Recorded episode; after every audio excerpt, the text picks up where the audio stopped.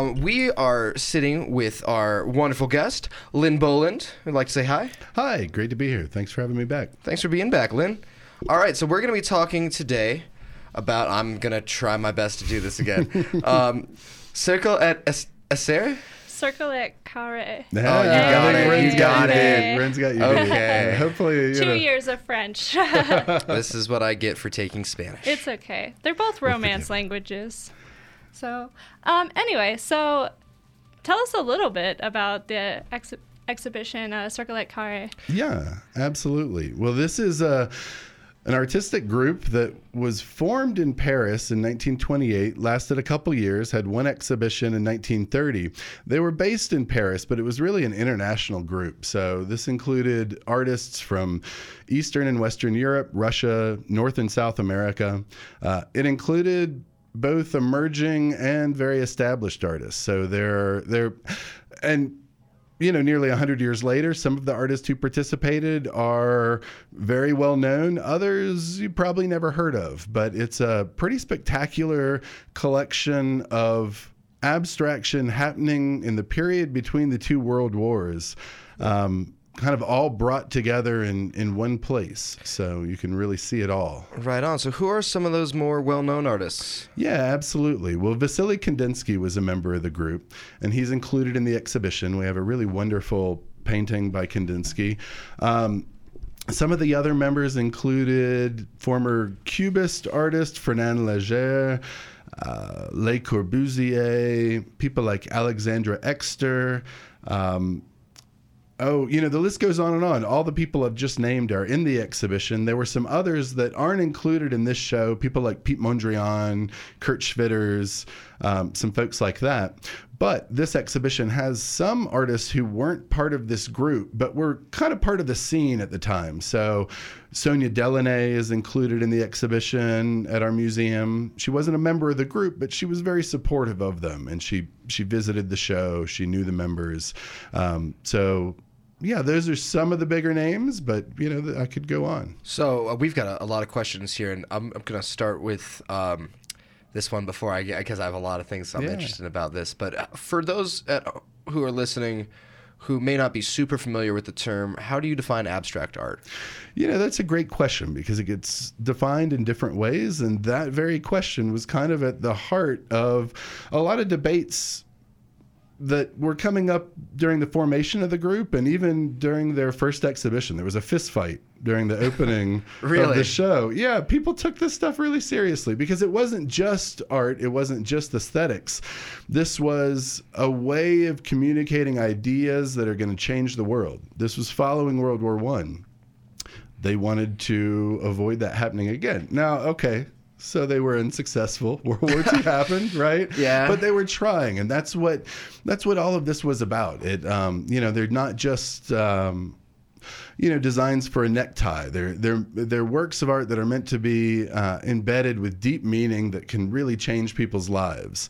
Um, so this idea of abstract, um, at its you know, at kind of one end and the most um, you know, extreme definition, it would be something that has no reference to anything in the visible world. So these are colors and shapes that are, oh, you know, really formed in one's mind. Uh, it's not based on anything. It's not inspired by anything you see.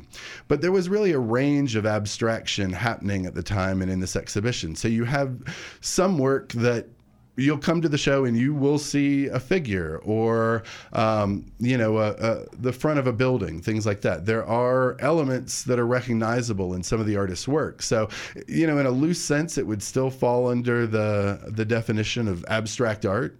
Um, some people will make a distinction. So abstracted versus totally abstract art uh, you know, at the time, the, the term was used in different ways. And a lot of times they'd make a distinction. So if it had no, you know, uh, no relationship to the visible world, sometimes it would be called non objective art. So you'll hear that term bandied about some in but the not historical subjective art. Just non objective art. Right? That's so, pretty funny. How does the name, how does their name, Cercle Carré, uh, tie into abstract art, and what does Cercle et Carré mean? Great question. So it's French for circle and square. Um, it you know, uh, here again, they debated the name of the group for a long time, and they they didn't settle on it. In fact, until one of the co-founders, an artist by the name of Pierre Daura, designed a logo for the group, and everybody loved the logo so much they were willing to accept the name. um, and for different people, it meant different things. So one of the co-founders, this Belgian poet, critic later a visual artist named Michel Seuphor, said for him, the circle and the square was the embodiment kind of of all things and all binaries and all differences. So it was this idea of this kind of universal, these universal forms coming together, uh, reconciling all differences, really. For other people, it meant different things. When Kandinsky joined the group, he really liked the logo, and he he wrote to them that you know he really liked the name and the logo, he said, "For me, the circle is the most significant form." Didn't mention the square at all. Really didn't care about the square, but they had the circle. So It was like they got circles. I'm in. Right, they made Kandinsky happy. Meanwhile, you've got, you know, kind of a Russian contingent of artists who were, uh, you know, very into the square. like Kazimir Malevich and, and his famous "The Black Square" of 1913. Sounds ominous. So, yeah, I, uh, I, I was studying that painting in a museum. Had to look at it for a few hours. I've never fielded so many questions of what in the world are you seeing there? So I know a lot of artists uh, study circles and squares, and they almost relate circles as being feminine and squares as being masculine with the angle, angles and the um, curves. How do you feel about that? Yeah, that's something actually in Seuphor when he was talking about it. I think that made its its way onto the list of the various things that this would embody for him. Um, yeah, absolutely. You know, I, I, I personally now in 2020 try to avoid those kind of you know gendered forms along with colors. But yeah there's something to that. And certainly 100 years ago um, you know i think there were associations there. Now that's not to say that there weren't plenty of female artists painting very angular works or male artists painting very kind of soft curvilinear forms.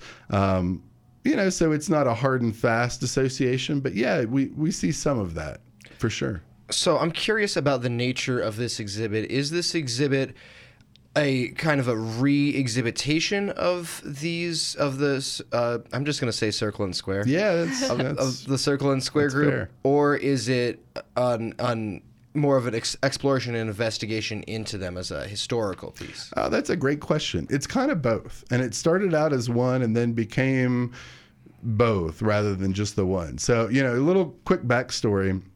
I uh, I was working on my PhD at the University of Texas at Austin and um, saw the job posting for curator of European art at the Georgia Museum of Art at University of Georgia. That's where I did my undergrad. Uh, so it piqued my interest, but it was also right up my alley in terms of what they were looking for in this curator. They wanted somebody to organize this exhibition, actually, on, on the Circle and Square group. Uh, and so I I took the job and uh, moved back to Athens, Georgia, and they wanted me to recreate this exhibition from 1930. Well, I didn't know any better. I said, sure. so, you know, um, I was spending years. I worked on the show for four years, um, hunting down paintings all over the world, working off a checklist, the titles of which were mostly the words abstract and or composition, which doesn't give you a whole lot to hang your hat on In the whole world of abstract art, right? Yeah, find that one.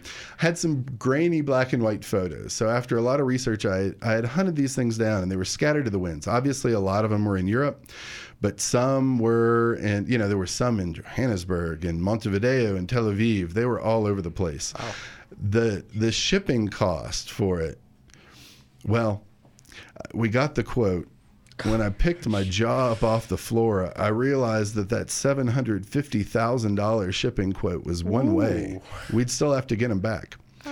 Uh, so you know that would have been the recreation of the 1930 show, but I don't know that there's a museum in the world that could afford that. that. So we went a different route. They we had kind of a core of these works in European museums. We still borrowed those, but the museum at Georgia started to put together a collection of works on paper by a lot of the lesser known artists who were members of the group.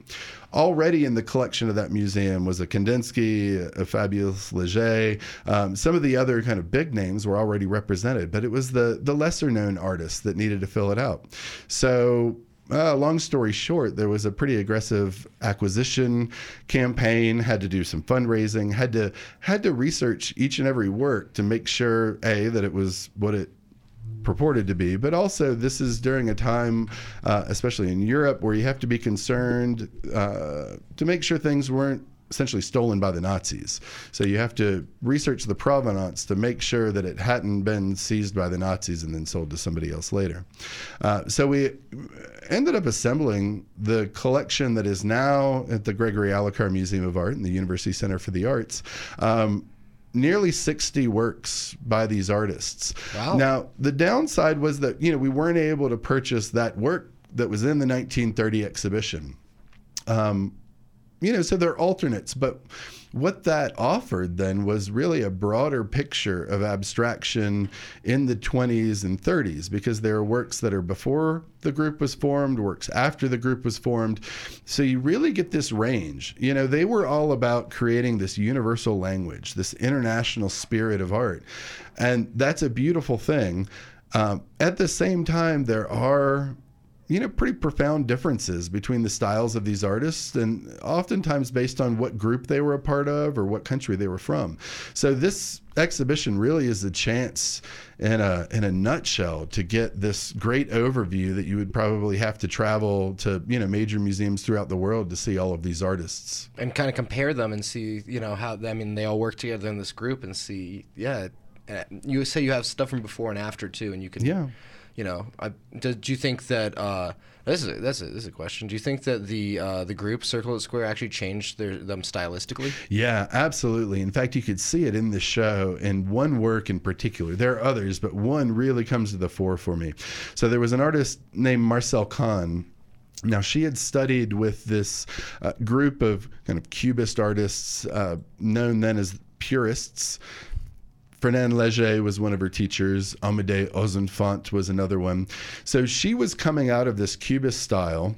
Um, then she participated in Circle and Square. Now, Cercle Carré had members of all of the major artistic movements in Europe. So she was exposed to Dutch de Stijl.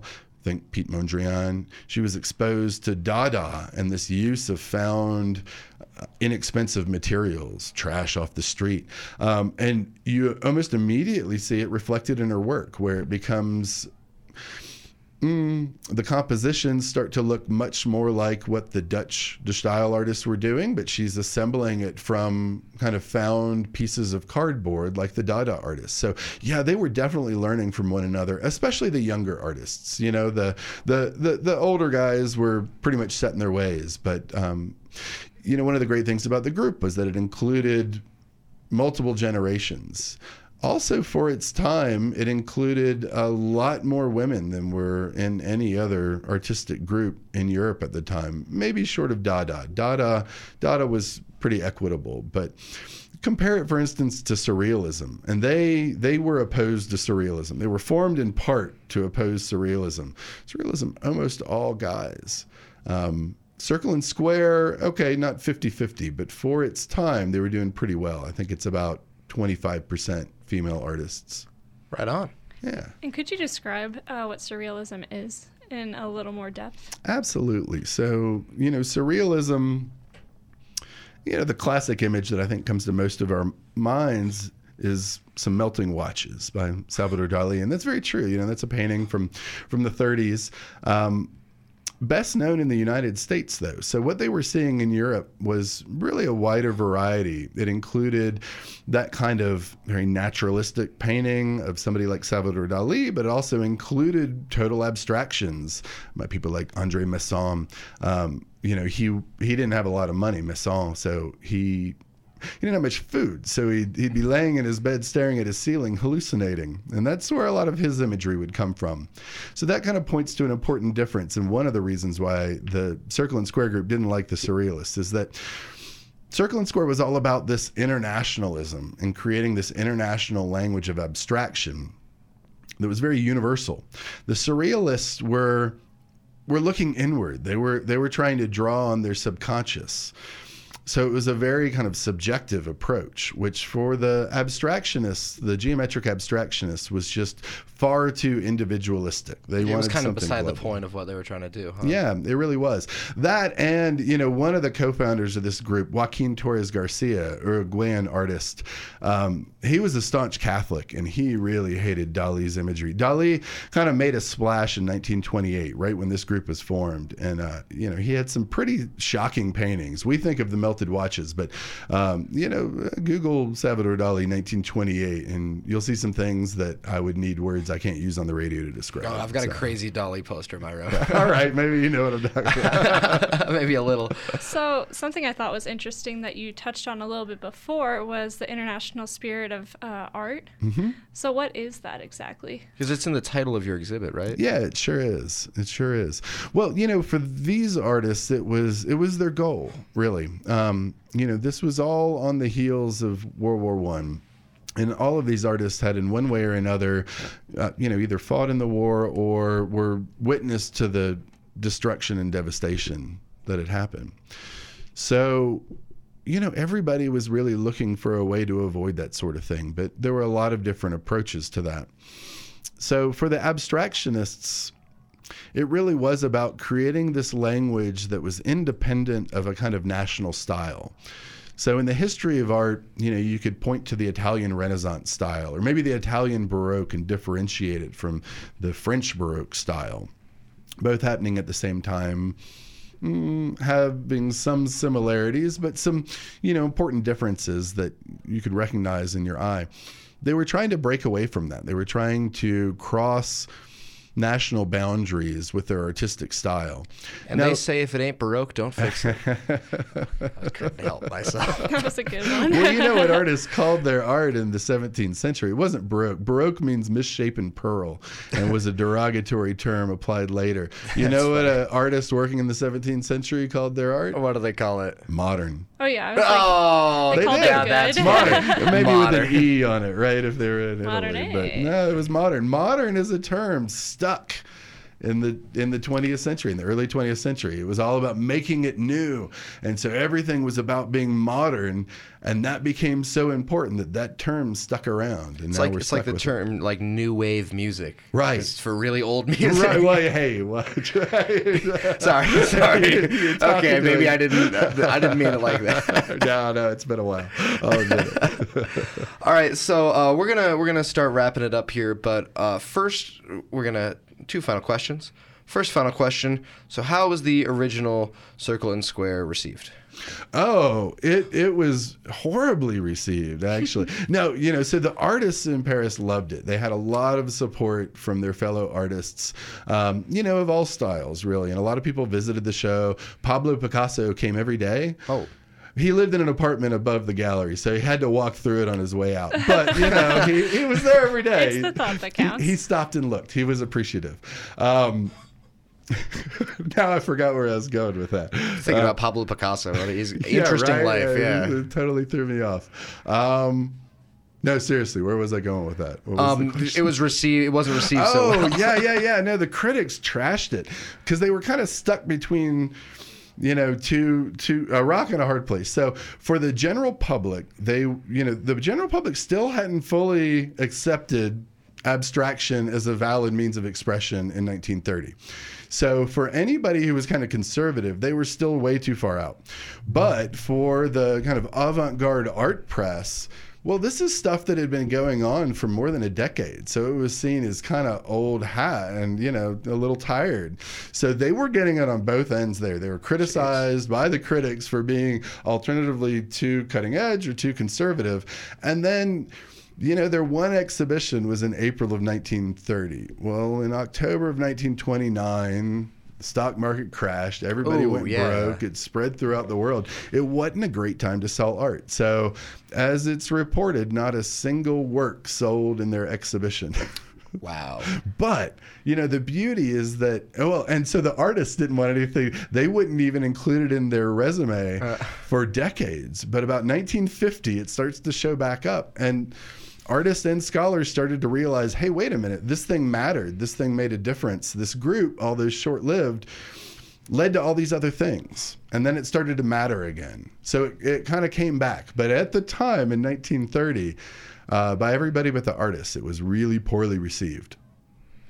Well, that goes right in hand with our last question about how it's been received at your museum. Oh, it's been great. That's so, so I don't know. You know, we've gotten a little bit of press. The press has been far kinder now, 90 years later. Uh, some of our art professors have been in and are excited to be bringing their classes. So no, it's been a great reaction so far. It's, it's been terrific to have it in the museum. Right on. And can people come visit? Absolutely. We are open Tuesday through Saturday. 10 a.m. to 6 p.m. We're open late Thursday nights, so we're open till 7:30. So, you know, wait until the the segment's over uh, or the show, right? Yeah. and then you know, head on down to the UCA. Look for the giant soup can out front.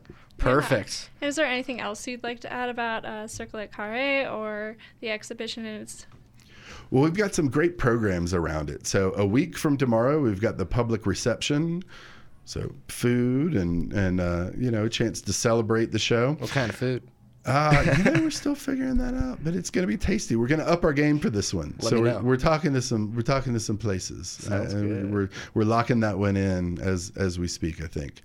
Um, bunch of programs, but the standout, the one I have to make sure everybody knows about is Wednesday, March 25th.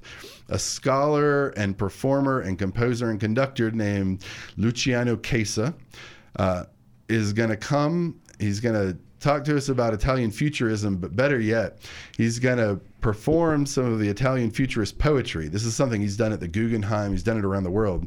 Um, and he's going to play one of Luigi Russolo's noisemaker instruments and some other stuff. There's some surprises in store, but I, I can't say enough Can't spoil good it yet. things. He's the most entertaining person I think I've ever seen do anything. I mean, Nice. just end stop, full stop right there. Oh, that's a that's a stunning endorsement if I've ever heard yeah, I'm like that's a high bar. All right, Lynn Boland, thank you so much for being here today. Thank you guys.